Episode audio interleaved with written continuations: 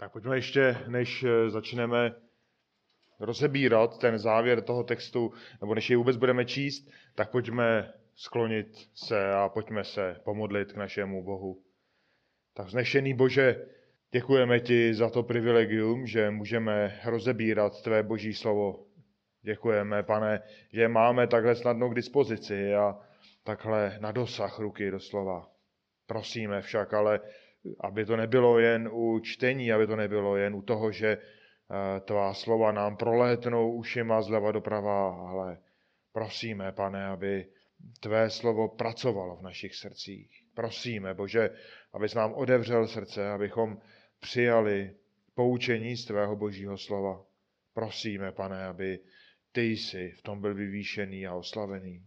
Prosíme tě, soustřeď nás na tebe, veď nás a ty se vyvíš nade vše i nad nás samotné. Ve jménu Pána Ježíše Krista. Amen. Tak pojďme si zase přečíst celý text toho 18. žalmu. Budu číst ze studijního překladu. Pro vedoucího chvál od hospodinova otroka Davida, jenž pověděl hospodinu slova této písně v den, kdy jej hospodin vysvobodil z moci všech jeho nepřátel, i z ruky Saulovi, řekl, Vroucně tě miluji, hospodine, moje sílo. Hospodin je má skála, má tvrz, můj vysvoboditel. Můj Bůh je má skála, v něm hledám útočiště, je můj štít a roh mé záchrany, můj nedobytný hrad. Volal jsem k hospodinu, jenž je chválihodný a byl jsem zachráněn od svých nepřátel. Omotali mě provazy smrti, zachvátili mě proudy Beliálovi. Ovinuli mě provazy podsvětí, v ústrety mi vyšly léčky smrti. V tísni jsem volal k hospodinu, křičel jsem ke svému bohu, ze svého chrámu uslyšel můj hlas a můj křik před ním pronikl k jeho uším. Země se zachvěla a zatřásla, otřásly se i základy hor, zakymáceli se, neboť splanul hněvem. Z chřípí mu vystupoval dým a z úst stravující oheň, od nějž chytalo uhlí. Roztáhl nebesa a sestupoval pod nohama hustou temnotu. Vsedl na cheruba a letěl, vznášel se na křídlech větru. Temnotu učinil svou skrýší, stánkem kolem sebe temné vody, hustá oblaka. Ze záře před ním vystupovala mračna, krupobytí a řeřavé uhlí. Hospodin zahřměl na nebesích, nejvyšší vydal svůj hlas, krupobytí a řeřavé uhlí. Poslal své šípy a rozptýlil je, množstvím blesků je přivedl do zmatku. Když si zahrozil, hospodine, ukázala se korita vod, odhalily se základy světa před dechem tvého hněvivého ducha. Vstáhl ruku z výšiny, uchopil mě a vytrhl mě z mocných vod. Vysvobodil mě od mocného nepřítele, od těch, kdo mě nenáviděli, kdo byli silnější než já. Postupovali proti mně v den mé pohromy, hospodin mi však byl oporou. Vyvedl mě na prostrano, vytrhl mě, neboť si mě oblíbil. Hospodin mi odplatil podle mé spravedlnosti, podle čistoty mých rukou mě odměnil. Vždyť jsem dbal na hospodinovi cesty a neodvrátil jsem se své volně od svého Boha. Všechna jeho nařízení jsou přede mnou, jeho ustanovení jsem neodložil. Byl jsem před ním bezúhoný, měl jsem se na pozoru, abych se neprovinil. Hospodin mě odměnil podle mé spravedlnosti, podle čistoty mých rukou před jeho zrakem. S věrnými jednáš věrně, s člověkem bezúhoným bezúhoně. Čistému se jevíš čistě a se zvráceným jednáš převráceně. Vždyť ty zachraňuješ nuzný lid. Povýšené oči však snižuješ. Ty, hospodine, rozsvěcíš mou lampu. Můj Bůh prozařuje mou temnotu. Vždyť v tobě proběhnu nepřátelskou hordu, ve svém Bohu přeskočím zeď. Bůh, jeho cesta je bezúhoná, hospodinova řeč je protříbená. On je štítem všem, kdo v něm hledají útočiště. Vždyť kdo je Bohem kromě hospodina, kdo je skálou, ne náš Bůh? Tento Bůh mě odívá silou, On činí mou cestu bezúhonou. Mé nohy činí jako nohy laně, upevňuje mě na mých výšinách, učí mé ruce boji, takže mé paže napnou bronzový luk. Dal jsi mi i štít své spásy, tvá pravice mě podepírá, tvá mírnost mě zvelebuje, zjednal jsi mi prostor, kotníky se mi nepodvrtnou. Pronásledoval jsem své nepřátele a dostihl jsem je. Nevrátím se, dokud s nimi neskoncuji. Zdeptám je tak, že nebudou moci povstat, padnou mi pod nohy. Vždyť si mě přepásal silou k boji, mé protivníky srazíš pode mne. Vydal jsi mi šíji mých nepřátel, zničím ty, kdo mě nenávidí. Budou křičet a zachránce není, volat k hospodinu, ale neodpoví jim. Rozdrtí je a budu, rozdrtím je a budou jako prach ve větru, odstraním je jako bláto z ulic. Vytrhl jsi mě ze srocení lidu, učinil jsi mě hlavou národů. Bude mi sloužit i lid, který jsem neznal. Hned, jak mě uslyší, poslechnou mě. Cizinci mi budou lichotit, cizinci zvadnou a v děsu vyjdou ze svých pevností. Živ je hospodin, požehnaná je moje skála, ať je vyvýšen Bůh má spása. Bůh mi dává vykonat pomstu a podrobuje mi národy. Vysvobozuje mě od mého nepřítele. Ano, vyvyšuješ mě nad mé protivníky, zachráníš mě před násilníkem. Proto ti budu vzdávat chválu mezi národy, hospodine, a budu opěvovat tvé jméno, který tak úžasně zachraňuješ svého krále a prokazuješ milosrdenství svému pomazanému Davidovi a jeho potomstvu až na věky. Amen. Máme tady žalm, který nám popisuje životní zápasy krále Davida. David jej napsal při zpětném pohledu na to, jak Bůh jej provázel těmi zápasy. A když procházíme různými zápasy, tak není výjimkou, že nás přepadá strach. Zlepší se to? Změní to Bůh? Jak to dopadne? Přežiju to? Když budete hledat po internetu, jak překonat strach a schválně zkuste si to hodit do vyhledávače, tak naleznete různé postupy, které vás více nebo méně povedou k víře ve vlastní schopnosti, že dokážete strach překonat. Tak tyhle ty různé postupy vás budou snažit zmobilizovat a zmobilizovat to vaše přesvědčení, že jste dost silní na to, abyste získali nadhled nad tou danou situací, abyste popsali zdroj toho strachu a abyste ten strach úplně odmítli. V podstatě lze takovéhle postupy přirovnat k tonoucímu neplavci, kterému místo, aby hodili kruh, tak mu říkají plav. Ale v určitém ohledu je strach a, dobrý, když procházíme nějakými těžkostmi, protože odhaluje naši slabost a naši nedostatečnost ten daný boj zvítězit sám. Ale ten strach nás nesmí oponovat, ale musí nás vést tam, kde skutečně vítězství dosáhneme. Tak víte, milí bratři a milé sestry, jak dosáhneme vítězství v našich zápasech?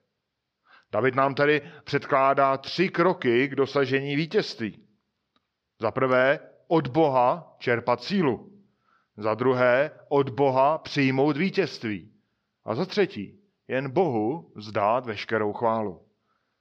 Ten název toho dnešního kázání, které pokrývá úsek od 32. verše do konce 18. žalmu, tak je Hospodin vítězný.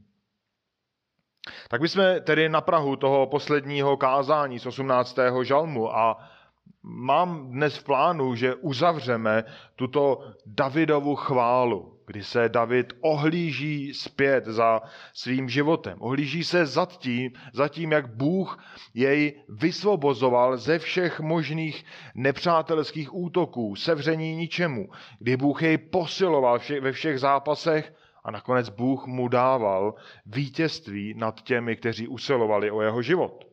A my se společně s Davidem můžeme poučit, jak v našich zápasech zvítězit. V zápasech, které Bůh přivádí do našich životů. Tak my si nejprve řekneme, a to je bod číslo jedna té dnešní osnovy, že Bůh nás posiluje v našich zápasech. Verše 32 až 37. Na tom 32. verši David nám předkládá velmi silné rétorické otázky. Vždyť kdo je Bohem, kromě hospodina? Kdo je skálou, ne-li náš Bůh? A cíl těch otázek je v posluchači ukázat svrchovanou moc Boží. Úplně stejně, jestli si vybavíte, vyznávala Chana, matka proroka Samuela, když toho svého vymodleného syna přiváděla do služby hospodinova domu. V první Samuelově 2.2 čteme, nikdo není svatý jako hospodin. Ano, není kromě tebe, není taková skála jako náš Bůh. A úplně stejně sám Bůh o sobě řekl v Deuteronomiu 32.39. Nyní pohleďte, že já, já jsem to a není Bůh mimo mě. Já nechávám zemřít a oživuji. Zdeptal jsem, já uzdravím, není kdo by vysvobodil z mé ruky.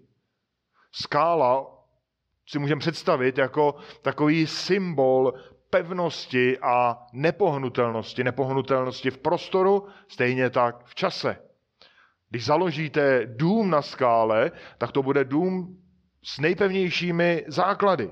Když se opřete někde o skálu, tak se opřete o nejpevnější bod v tom daném okolí. Nalézt útočiště, když někde kempujete pod skalním převisem, znamená mít úkryt i před nejsilnějším deštěm, nejsilnější bouří. A Bůh je dokonalou skálou, na které lze úspěšně založit svůj život o kterou, o kterou se lze dokonale opřít, ve které lze naplno žít veškerá boží zaslíbení. A kdyby Bůh takový nebyl, kdyby jim člověk dokázal pohnout, kdyby dokázal člověk změnit boží plány, tak všechna ta ujištění, která drží náš život pohromadě a která drží náš život bezpečně v božích rukou, tak by byla úplně prázdná. A současně to je Bůh nejen skála, ale podle 33. verše je to ten, kdo ho odívá silou. Davida, kdo Davida odívá silou a kdo činí jeho cestu bezúhonou. Tak my víme, už jsme si o tom říkali minule, že bezúhoná cesta je boží dar. A David ze své lásky a oddanosti vůči Bohu tak touží po té bezúhoné cestě jít. A Bůh ho v tomhle záměru posiluje. Bůh jej vede po té bezúhoné cestě. A vede jej velmi štědře. V 34. a 5. verši tak čteme, jak jej prakticky Bůh Davida posiloval v bojích a zápasech, kterými procházel. Nohy rychlé jako nohy hbité laně, schopné rychle se pohybovat po velkých vzdálenostech, ať po louce nebo lesem laně, která může se náhle objevit, jako i náhle zmizet. Bůh jej upevňoval v bezpečných výšinách, tak aspoň předkládá, překládá to ten studijní překlad. Ekumenický překlad překládá posvátných návrších, tak tam bych si dovolil drobný komentář k tomu, protože ten překlad nemyslím, že je úplně v tomhle ohledu přesný, neodpovídá to tomu kontextu boje a kdy Bůh posiluje Davida v tom boji. Navíc ten výraz posvátná návrší v písmu je obvykle spojován s pohanským uctíváním. Takže spíše je tady přesnější ten studijní překlad, kdy se snaží vyjádřit to, že Bůh Davida upevňoval v těch výšinách, v těch skalách, kde často, když čtete třeba Samuelovy knihy, David nacházel útočiště před králem Saulem. Když jdeme dále, tak je to zase Bůh, kdo učil David, Davida jeho ruce boji. Kdo mu dal tak velkou sílu, že mohl napnout silný luk, vystužený bronzovými pláty. Tak Bůh si vyvolil neznámého pastýře ovcí z nějaké zapadlé obce nějakého Betléma a posiloval jej ve všech bojích, kterými procházel, zachraňoval jej, když bylo potřeba, aby na Davidovi ukázal svoji svrchovanou moc. V 2. Samuelově v 7. kapitole v 8. až 9. verši tak čteme, Toto praví hospodin zástupů. Vzal jsem tě z pastvin, od chovu ovcí, abys byl vévodou nad mým lidem, nad Izraele. Byl jsem s tebou, kamkoliv si šel, vyhladil jsem před tebou všechny tvé nepřátele. Učiním tvé jméno veliké, jako je jméno velikánů na zemi. Tohle všechno Bůh do puntíku splnil. A dá se říct, že David byl neporazitelný. My víme v historii, že mnoho vládců si to tež myslelo. Cezar, Napoleon, Hitler, že všichni mysleli, že je nikdo nemůže porazit, že dobudou celý svět. Oni spoléhali na své vůdčí schopnosti, na zbraně, armádu, na cokoliv, ale nakonec stejně padli, protože hledali zdroj své síly tam, kde nebyl. Ale David měl na své straně ve všech těch bojích svrchovaného a všemohoucího Boha. Nikdo nemohl z těch jeho nepřátel obstát proti takové síle. Přesně podle božího rozhodnutí. Ti, kteří měli být zabiti, byli zabiti. Ti, kteří měli padnout do otroctví, padli do otroctví. Každý došel svého údělu přesně podle záměru a přesně v časování, které Bůh naplánoval. Bůh dával Davidovi sílu, stejně jako jej chránil a stejně jako byl Davidovi oporou. Bůh dal Davidovi štít spásy, jak čteme v 630. verši. Tady si představíme bojovníka, tak ani sebezdatnější bojovník nemohl v ohni bitvy vydržet bez nějakých obraných prostředků. Prostě štít potřeboval, štít byl nezbytnou součástí té jeho výzbroje. Ale Davidovi tím hlavním štítem byl sám Bůh jak už jsme četli nakonec ve třetím verši. A současně ta boží pravice Davida podpírala, aby nepodlehl tomu tlaku nepřátel. No, představte si, milí svatí, že na vás tlačí dav lidí. Třeba vám nemají ani v úmyslu uškodit, ale prostě chtějí projít vaším směrem, protože třeba jim za zády hoří. Ten tlak vás sráží pod jejich nohy. Nemáte šanci ten tlak davu lidí ustát. V takové chvíli potřebujete extrémně silnou oporu, aby vás ten dav neušlapal. Co teprve, když by ten dav na vás útočil zbraněmi, jako útočil na Davida? Pak jste doslova v dvojím ohni nebo pod dvojím tlakem. Ale David právě tuto oporu měl. Bůh jej chránil, byl mu štítem a Bůh jej podepíral jeho boží mocí. Ale nebyla to jen ta pasivní obrana. Ta boží moc byla současně pro toho Davidova nepřítele nepřekonatelná. Bůh aktivně v Davidovi pracoval, můžeme říct i skrze Davida pracoval. Čteme, že boží mírnost Davida zvelebovala. Podle eh, ekumenického překladu boží mírnost množila jeho síly. A skutečně v tom hebrejském textu to slovo znamená dávat vzrůst nebo násobit nějaký počet. A ono to zní takhle skoro jako protiklad, že by boží mírnost dávala vzrůst Davidovi v jeho válečnických silách. Ale není.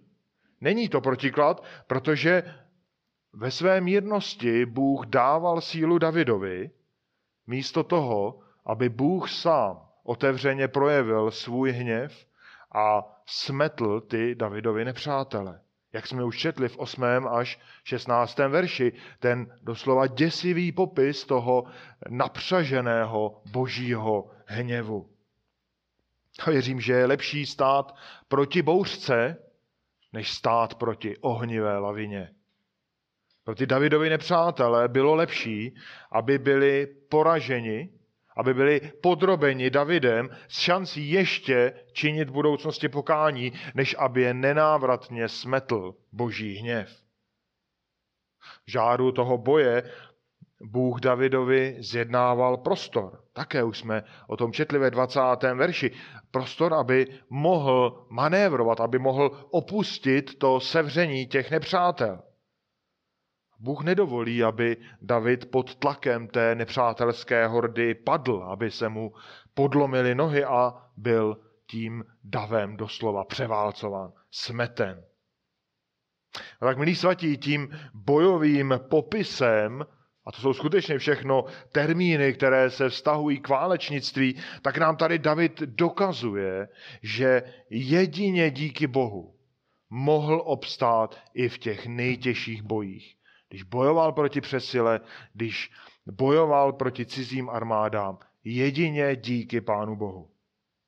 A tak ať, milí svatí, milí posluchači, ať, posloucha, ať zápasíte s čímkoliv, ať zápasíte s nemocí, ať zápasíte s pokušením nebo nedostatkem. Kde hledáte zdroj vaší síly? Zdroj vaší síly není ve vašich pažích, není ve vaší chytrosti, moudrosti nebo čemkoliv. Ale vaše síla je v hospodinu. Vaše síla je v Pánu Bohu. A tam skutečně ji musíte čerpat. To ale také znamená, že musíte opustit všechny své domělé schopnosti. Že musíte si přiznat svoji slabost a Pána Boha prosit o sílu k zvládnutí té dané zkoušky, kterou právě procházíte potom se vám dostane vítězství. Druhý bod toho našeho kázání je Bůh nám dává vítězství. A mějte prosím na paměti, dává. Je to skutečně boží dar. V 38. a 46. verši, kterými se ten druhý bod zabývá, tak my tam postupně čteme o velkém zvratu. Když jsme četli ten žalm, tak najednou tady čteme o potupné porážce těch Davidových nepřátel. A z toho textu je úplně zřejmé, kdo ty nepřátele porazil. David je pronásledoval, ano, David je dostihl, David je zdeptal, jak čteme v těch verších. Zdeptal je dokonce tak, že už ani povstat nemohli. Ale byl to Bůh, kdo dal Davidovi sílu, aby podle toho 40. verše byl to Bůh, kdo mu dal ty nepřátele porazit. Jinými slovy, byl to Bůh, kdo porazil ty nepřátele pod Davidovi nohy, když se podíváte do toho 40. verše. Mé protivníky srazíš pode mě. David vyznává, že to byl Bůh a že to Bůh vydal jejich šíje do jeho moci, aby je zničil. Tak jak Bůh Davida posiloval v průběhu všech těch bojů, tak mu nakonec dal, doslova věnoval vítězství. A tak nyní jsou to oni, ti nepřátelé, kdo leží na zemi poražení, ponížení, kdo křičí o záchranu a volají o pomoc k hospodinu, tak jak, když jsme četli předminule, volal David. Ale tady je veliký rozdíl. Když volal David k Pánu Bohu v sedmém verši, tak co se stalo? Bůh slyšel ten jeho křik. V tom svém chrámu Bůh slyšel Davidovo volání a zachránil jej. Ale teď nic. Teď nic podobného nečteme. Ti nepřátelé křičí, ale zachránce není. Oni volají k hospodinu, ale žádná odpověď nepřichází. Bůh je vydal do Davidovy moci. A to proto, aby David s nimi naložil podle jejich, těch nepřátelů, vlastní nespravedlnosti a podle špíny na jejich rukou. A David je, jak čteme, doslova rozdrtí jako prach. Rozdrtí je na prach a vymete je jako pláto z ulic, jak píše v tom 43. verši. A my vidíme, že Bůh k těm ničemníkům ani nezhlédl. volali a jejich volání zůstalo bez povšimnutí. Ale naopak, když čteme dále od 44. verše, tak čteme, že naopak Bůh Davida vyvýšil nad ty nepřátele. Bůh Davida učinil hlavou národů. A ty národy podřídil pod Davidovou vládu. A nejenom to, čteme, že Bůh vzbudil v srdcích těch jeho nepřátel strach z Davida, že jakmile uslyší jeho hlas, tak mu začnou lichotit. Doslova to slovo znamená podlézat. Ten strach je roztřese natolik, že ty jejich síly úplně zvadnou a v děsu opustí své pevnosti. Tak vidíme, že Bůh skutečně vládne nad každým lidským srdcem. A Bůh, které chce, to posílí a které chce, to poníží. Úplně stejně jednal za doby Jozua. Určitě znáte tu situaci dobývání Jericha a ještě předtím, než Jericho padlo a Jozue vyslal ty své dva zvědy, kteří se e, ubytovali u té nevěstky Rachab, tak ona, když je propouštěla, říkala následující slova, Jozue 2.9.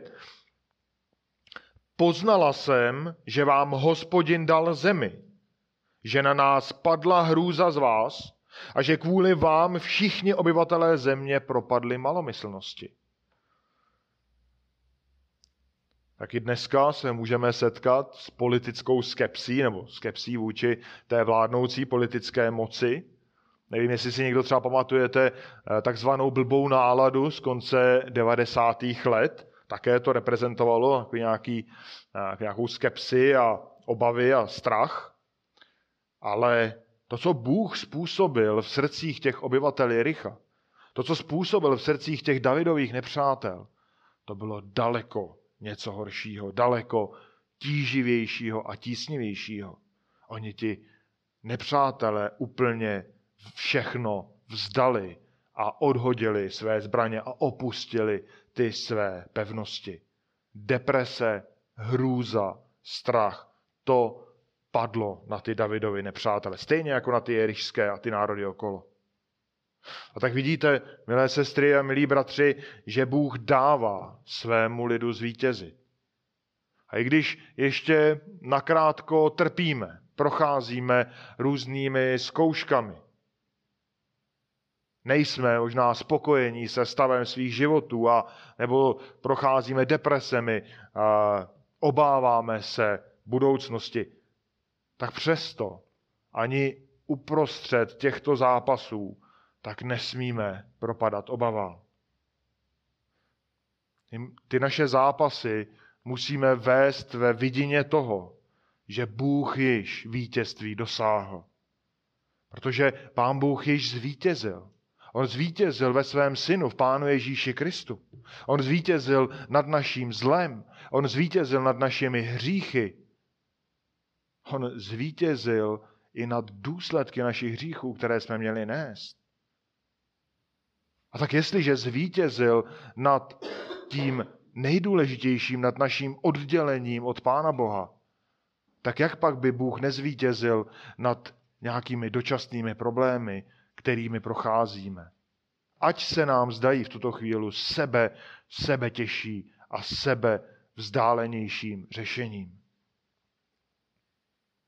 Když se vracíte autem z nějaké daleké cesty, když sledujete ukazatele vzdálenosti, jak postupně to číslo pomalu klesá, klesá a už se blížíte k domu, vidíte posledních 20, posledních 10 kilometrů, tak víte, že dříve nebo později prostě dojedete domů a budete se svojí rodinou.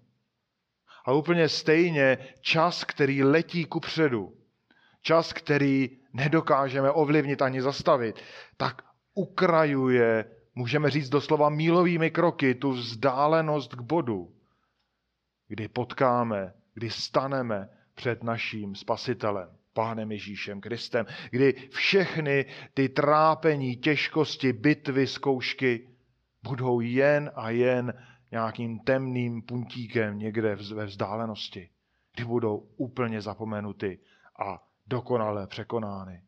To znamená, milí svatí, my vlastně jen čekáme.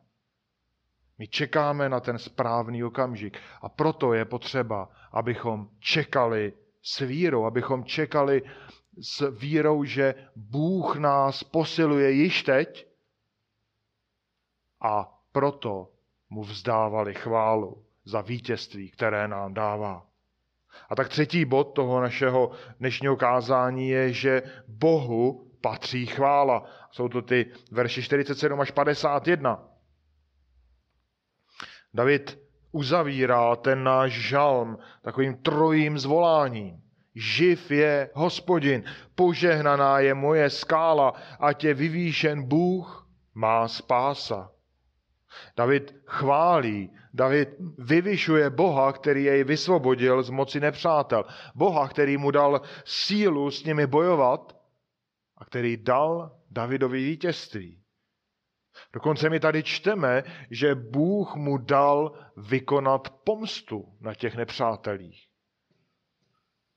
To je velmi výjimečné. To rozhodně není žádné pravidlo, protože víme, že Bůh nás varuje, abychom usilovali o pomstu. Například Římanům 12.19. My ale musíme mít na paměti ve vztahu k té pomstě, odplatě, že způsob anebo načasování odplaty za to zlé lidské jednání, kterého se vůči nám někdo dopustil nebo které sledujeme třeba v médiích, tak je jen a jen na našem Pánu Bohu. V tomhle případě, v tomhle výjimečném případě, si Bůh Davida použil, aby vykonal soud nad těmi své volníky.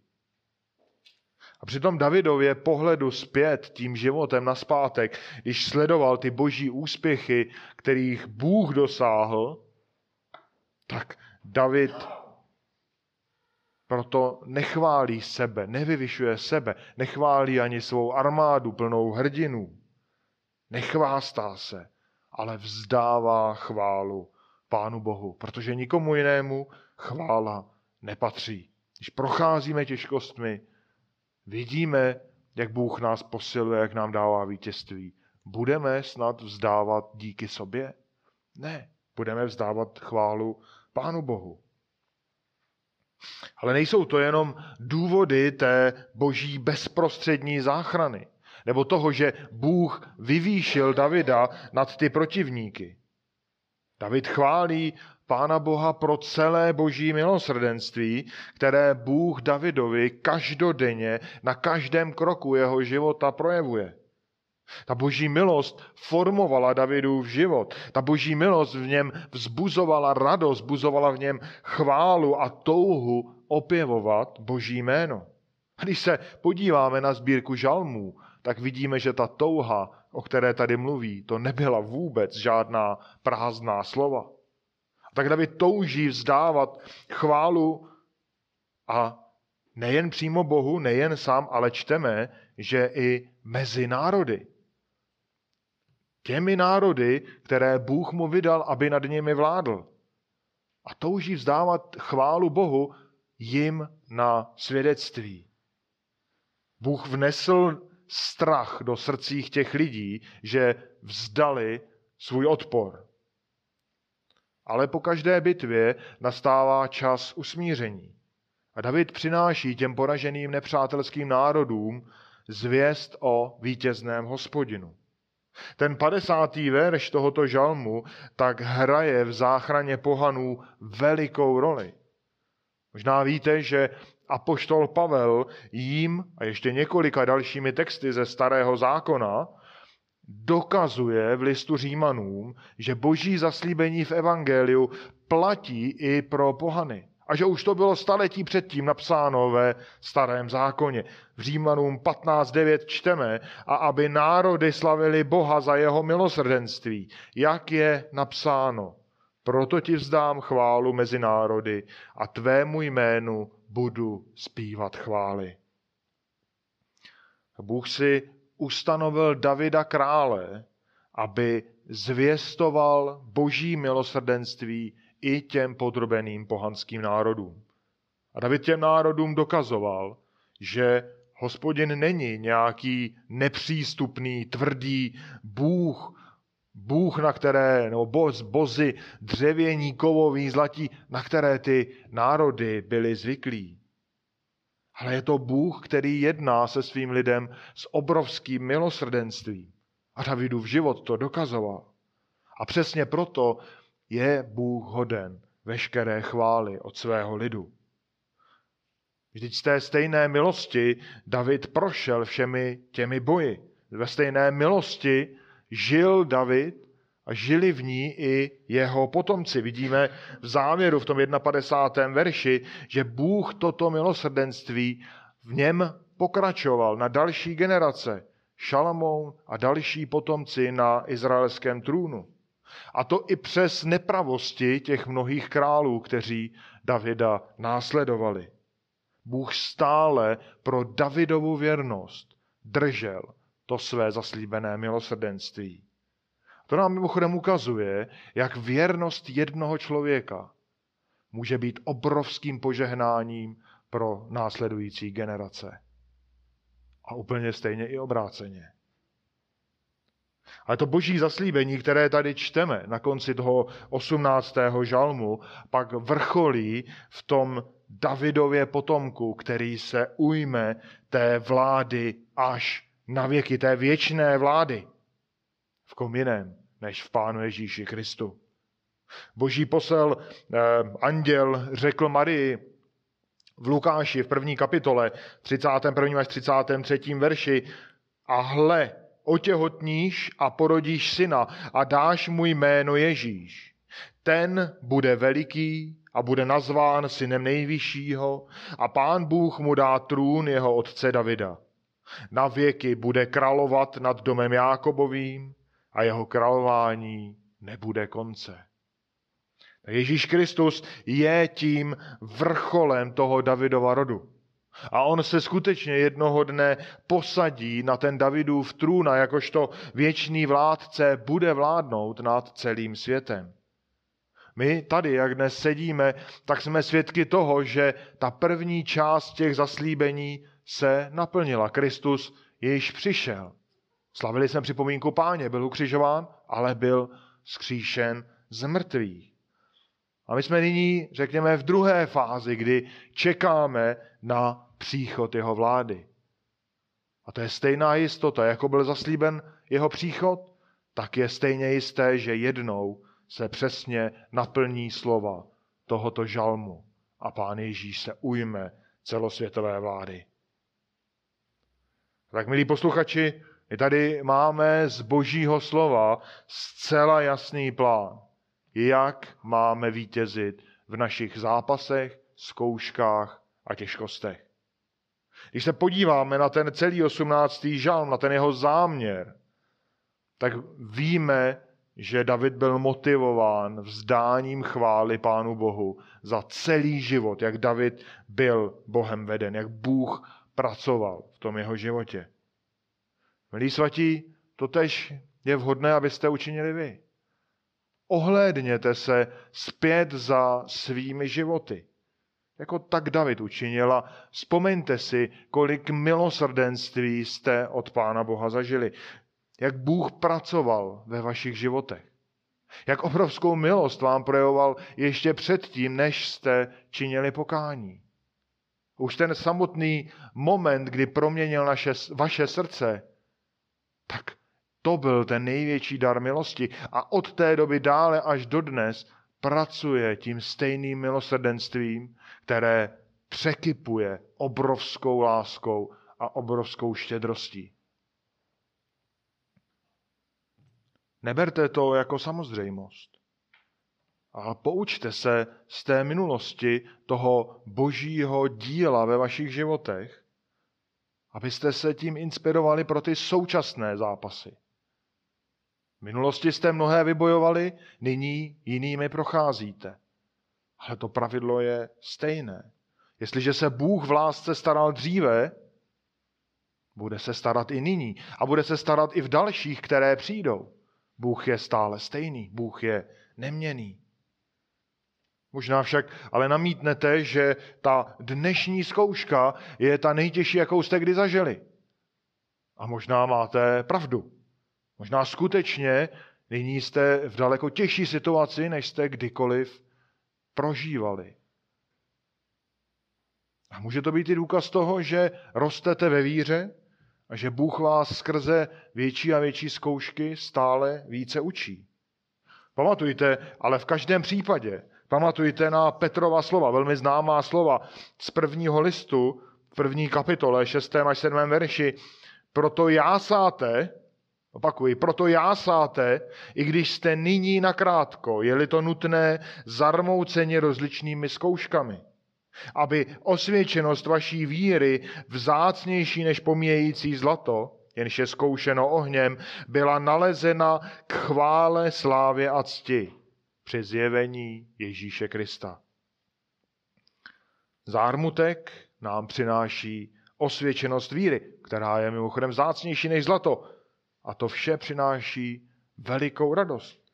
Zkoušky zármutek Petr spojuje s radostí. Protože nás to vede k tomu, abychom rostli v závislosti na Pánu Bohu. A abychom díky tomu, jak Bůh pracuje v našich životech, tak abychom vzdávali o to více chválu našemu milostivému Pánu. A tím více, když pak v té zkoušce obstojíme, vzdávali mu velké díky. A ten princip, který nám tady Petr předkládá, který nám David předkládá, tak platí, ať procházíme jakýmikoliv zápasy. Milí svatí, někteří z vás trpíte nemocemi. Mnohdy i těžkými nemocemi, nebo nemocemi, které ohrožují vaše životy. A u koho hledáte pomoc? Kde jinde hledat pomoc, než u stvořitele života? Než u toho, který vám život dal, který váš život udržuje? A pravda také jednou váš život ukončí. U našeho Boha. Určitě moudře využívejte všech výdobytků dnešní medicíny. Ano, pořádku, chvála pánu za to, že to máme, ale naději vkládejte do Boha. Protože On vás nikdy nesklame, i když se vám bude zdát, že vývoj té nemoci nejde tím směrem, jak si představujete.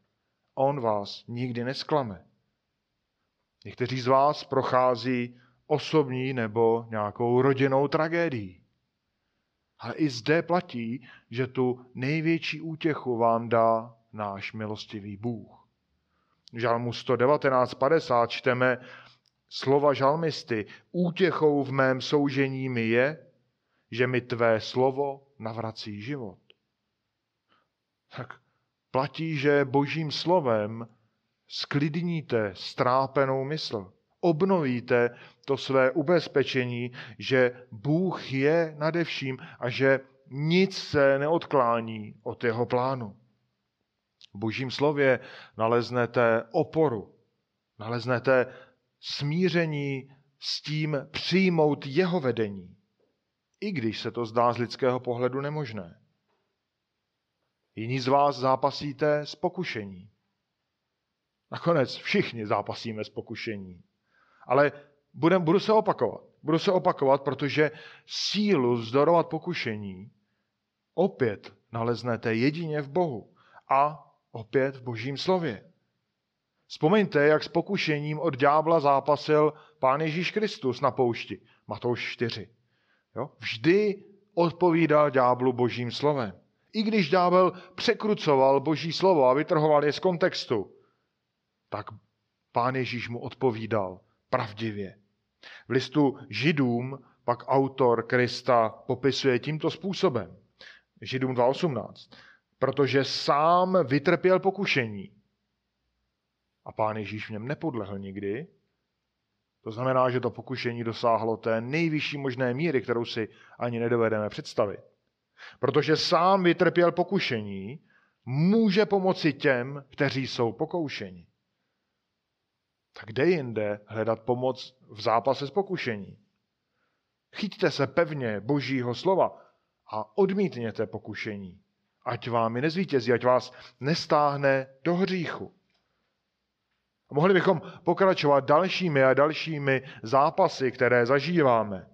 Rodiče zápasí o zbožnou výchovu svých dětí. Manželé o to, aby byli milujícími manželi, manželky, aby pokorně v lásce následovali své muže, zaměstnanci, aby byli věrnými pracovníky a tak dále. Ale to všechno má jeden stejný společný princip. A ten celý osmnáctý žalm nás vede k tomu, abychom ve všech bojích a ve všech zápasech spoléhali na Boha a jeho boží slovo. Abychom důvěřovali božím vlastnostem, abychom důvěřovali a podřizovali se a byli smíření s jeho vedením, abychom u Pána Boha čerpali sílu, protože on posiluje, jak jsme četli tady v těch bojových scénách, které David popisoval. A abychom se těšili z toho božího již dosaženého vítězství.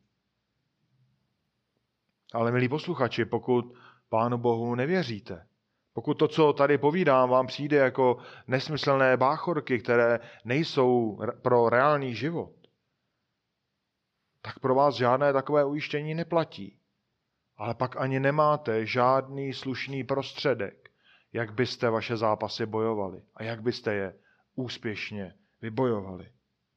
A proto musím to říct otevřeně, je pro vás jedinou nadějí činit pokání a vyznat své hříchy a věřit, že díky Kristu jsou mi mé hříchy odpuštěny. A že ta vzpoura, kterou jsem předtím žil, byla na kříži zaplacena. Pak přijmete obrovské odpuštění a ta ujištění vám i budou dávat smysl a budou vám platná. Tak obraťte se ve víře v Pána Ježíše Krista a budete mít tu stejnou oporu v Pánu Bohu, o jaké tady píše David tak za to boží vedení našich životů a té nekonečné milosti, kterou nám Bůh projevuje i v těch zápasech, kdy nejsme eh, dokonalí, nejsme, tak za to všechno náleží našemu Bohu chvála. A proto se všichni musíme před Pánem Bohem pokořovat. Musíme mu vzdávat díky za ty naše zápasy, které nakonec On přivádí do našich životů se zcela zřejmým záměrem, abychom rostli v závislosti, abychom mu vzdávali díky. Odhoďte veškeré, odhoďte veškeré domělé zásluhy, že něco vybojujete, že něco vyhrajete. A upněte se na našeho Boha, protože to je jediný způsob, jak jej můžete oslavit. Tak jak prakticky, pojďme se podívat na takové aplikace, jak prakticky můžeme předat naše zápasy Pánu Bohu. Tak, takové tři, tři body mám. Budovat důvěru. My jsme si tady řekli, že je vlastně celý ten žalm tady vyjadřuje Davidovu důvěru v boží posilu a boží vítězství. Platí to úplně stejně pro nás. Musíme si stále připomínat boží moc, která působí v našich životech. A musíme si připomínat to, že na naše zápasy nikdy nejsme sami. A že on má vše pod kontrolou. Ten druhý bod je spoléhat se na boží vedení. Přijímat to boží vedení, být s ním smíření, i když ty záležitosti nejdou směrem, který si představujeme. My potřebujeme být v té věci i poslušní. Poslušnost je součástí toho, že se podřizujeme božímu vedení. Poslušní tam, kde písmo je zcela jasné, ať už něco přikazuje nebo zakazuje, ale i moudří v tom, že se podle písma rozhodujeme ve věcech, kde písmo nehovoří restriktivně. A za třetí, chválit Boha za ten postup, který vám v té zkoušce dává a za vítězství, kterého vám dá dosáhnout. A je potřeba skutečně pozorovat, jak Bůh pracuje v těch našich životech. Často je to tak, že jsme zaslepení tou naší situací a nevidíme. Je potřeba odvrátit se od toho zaslepení a sledovat a uvědomovat si to boží dílo a za to Pánu Bohu vzdávat chválu. Tak my jsme tady na konci 18. skutečně musíme říci nádherného 18. žalmu. Hej, boží slovo nás učí spoléhat na boží moc ve velmi těžkých dobách, v časech zápasů, zkoušek. A to vše ty zkoušky předávat do jeho moci. Protože je to Bůh, kdo pracuje, je to Bůh, kdo bojuje za nás, kdo pracuje v našich srdcích, kdo bojuje s těmi nepřáteli nebo v těch okolnostech, které nás tísní a nás to učí na něm záviset. A je to také Bůh, kdo nám dává vítězství. A za toto svrchované vedení patří chvála jen a jen jemu. Tak pojďme za to Bohu poděkovat. Tak znešený Bože, děkujeme ti za to, že ty mocně pracuješ v celém tomto světě, že není nic, co by eh, uniklo tvé moci. Náš výhled je proti tomu omezený. My často nepřehlédneme přes okraj té naší zkoušky, toho našeho zápasu a proto jsme eh, často tím zaslepení. Ale pane Bože, prosím, aby si z těch zkoušek, bojů, zápasů, abys, pane, nám dal vzhlédnout k tobě.